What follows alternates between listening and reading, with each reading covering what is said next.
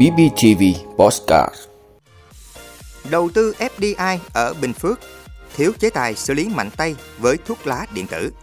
Khánh thành hai dự án cao tốc Bắc Nam ngày 19 tháng 5. Xuất hiện nhiều dạng ma túy mới tấn công trường học. Hạn hán khiến 2 phần 3 con sông tại châu Âu giảm dưới mức trung bình. Đó là những thông tin sẽ có trong 5 phút sáng nay, ngày 14 tháng 5 của BBTV. Mời quý vị cùng theo dõi. Thưa quý vị, Bình Phước xác định thu hút vốn đầu tư từ các doanh nghiệp là giải pháp mũi nhọn để đẩy nhanh quá trình công nghiệp hóa hiện đại hóa. Với những chính sách thu hút đầu tư, Bình Phước đã trở thành điểm đến và dừng chân của nhiều nhà đầu tư nước ngoài. Việc thu hút FDI của Bình Phước cũng là điểm sáng trong bức tranh kinh tế, đóng góp nguồn vốn rất quan trọng cho tăng trưởng. Việc đóng góp cũng như hoạt động của các doanh nghiệp FDI ngày càng được khẳng định đối với sự phát triển kinh tế địa phương. Gắn với FDI là đóng góp nguồn thu cho ngân sách, bổ sung nguồn vốn cho đầu tư phát triển và giải quyết việc làm cho lao động.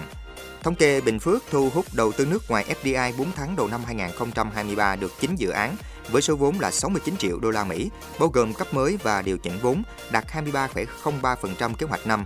Lũy kế đến nay, toàn tỉnh có 371 dự án FDI với tổng số vốn là 3 tỷ 517 triệu đô la Mỹ. Hiện nay trên địa bàn tỉnh có 12 trên 15 khu công nghiệp đã đi vào hoạt động, thu hút được 379 dự án thứ cấp, trong đó 283 dự án có vốn đầu tư nước ngoài và 96 dự án có vốn đầu tư trong nước. Với khát vọng đưa Bình Phước phát triển bền vững, chính quyền tỉnh luôn đồng hành cùng các nhà đầu tư, tạo điều kiện thuận lợi cho các hoạt động sản xuất kinh doanh của doanh nghiệp. Đây cũng là chìa khóa mở cơ hội và tạo niềm tin cho doanh nghiệp phát triển trên địa bàn tỉnh. Thưa quý vị, thuốc lá điện tử hay thuốc lá nung nóng, thuốc lá thế hệ mới đang có xu hướng sử dụng gia tăng nhanh, đặc biệt các đối tượng sử dụng có lứa tuổi ngày càng nhỏ hơn và sử dụng sớm hơn. Dù bất cứ ai ở độ tuổi nào, chỉ cần có nhu cầu và có tiền là dễ dàng mua thuốc lá điện tử tại cửa hàng hay trên mạng. Khi gõ từ khóa váp thuốc lá điện tử, rất nhanh chóng đã hiện ngay quảng cáo của các trang Facebook. Không chỉ có các loại thuốc lá điện tử dùng nhiều lần mà các loại pop dùng một lần cũng bán khá chạy vì độ tiện lợi.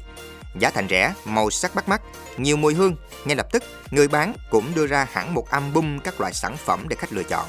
Tại Việt Nam, các hoạt động nhập lậu mua bán kinh doanh các sản phẩm thuốc lá điện tử, thuốc lá thế hệ mới đang diễn ra dưới nhiều hình thức và được đưa vào Việt Nam chủ yếu qua đường nhập lậu sách tay. Là mặt hàng chưa được phép bán, lưu hành tại Việt Nam nhưng lại được mua bán công khai. Chỉ có lực lượng chức năng vẫn là đang lây hoay với các chế tài pháp lý, khung xử phạt của loại hình kinh doanh này, dù đã không ít lần kiểm tra, thu giữ. Thưa quý vị, Bộ trưởng Giao thông Vận tải vừa quyết định tổ chức khánh thành hai dự án cao tốc Bắc Nam, đoạn Nha Trang Cam Lâm và Vĩnh Hảo Phan Thiết vào ngày 19 tháng 5. Nằm trên tỉnh Khánh Hòa, dự án Nha Trang Cam Lâm dài hơn 49 km, 4 làn xe, bề rộng nền đường 17 m, tổng vốn đầu tư hơn 5.500 tỷ đồng.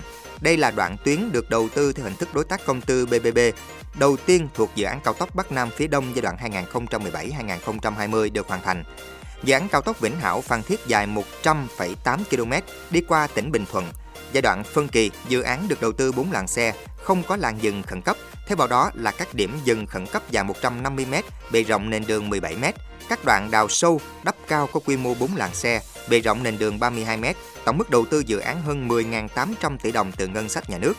Hai dự án sẽ nâng tổng số km cao tốc trục Bắc Nam đưa vào khai thác lên 835 km, tăng 458 km so với giai đoạn trước năm 2020. Thưa quý vị, trong thời gian qua, tình hình tội phạm ma túy hoạt động ngày càng tinh vi. Các đối tượng này đang nhắm đến là học sinh sinh viên ở độ tuổi dễ bị lôi kéo và tìm đủ mọi cách đưa ma túy vào học đường thông qua những điểm tụ điểm quanh nhà trường. Theo Công an thành phố Hà Nội, những năm gần đây đã xuất hiện nhiều dạng ma túy mới, đặc biệt là các dạng ma túy ngụy trang dưới vỏ bọc thức ăn, đồ uống ưa thích của giới trẻ như trà sữa, bánh quy, ma túy dạng nước, ma túy trong thuốc lá điện tử. Với những hương liệu vỏ bọc thu hút đã kích thích sự tò mò và lôi kéo một bộ phận thanh niên sử dụng. Điều đáng nói, ma túy và các chất gây nghiện xuất hiện dưới nhiều dạng khác nhau, len lỏi vào học đường, khiến tỷ lệ người trẻ sử dụng ma túy có xu hướng tăng, gây ra nhiều hệ lụy và để lại những hậu quả vô cùng lớn. Ma túy thế hệ mới có khả năng gây nghiện rất nhanh, tàn phá hệ thần kinh trung ương, gây hoang tưởng cho người dùng. Do đó, cơ quan công an khuyến cáo người dân, đặc biệt là các em học sinh, tuyệt đối không được sử dụng dù chỉ thử một lần. Cùng với đó, nhà trường cũng cần phối hợp liên hệ chặt chẽ với phụ huynh học sinh để giám sát các em học sinh. Vì thời gian ngoài phạm vi quản lý của nhà trường, các em rất dễ bị dụ dỗ lôi kéo tiếp cận với những loại ma túy trá hình. Các bậc phụ huynh cũng nên dành thời gian tìm hiểu, nhận thức, nhận diện đúng về ma túy cũng như thường xuyên theo dõi những hình thức ma túy đội lốt, quan tâm chia sẻ với con cái của họ để chung tay cùng xã hội đẩy lùi ma túy.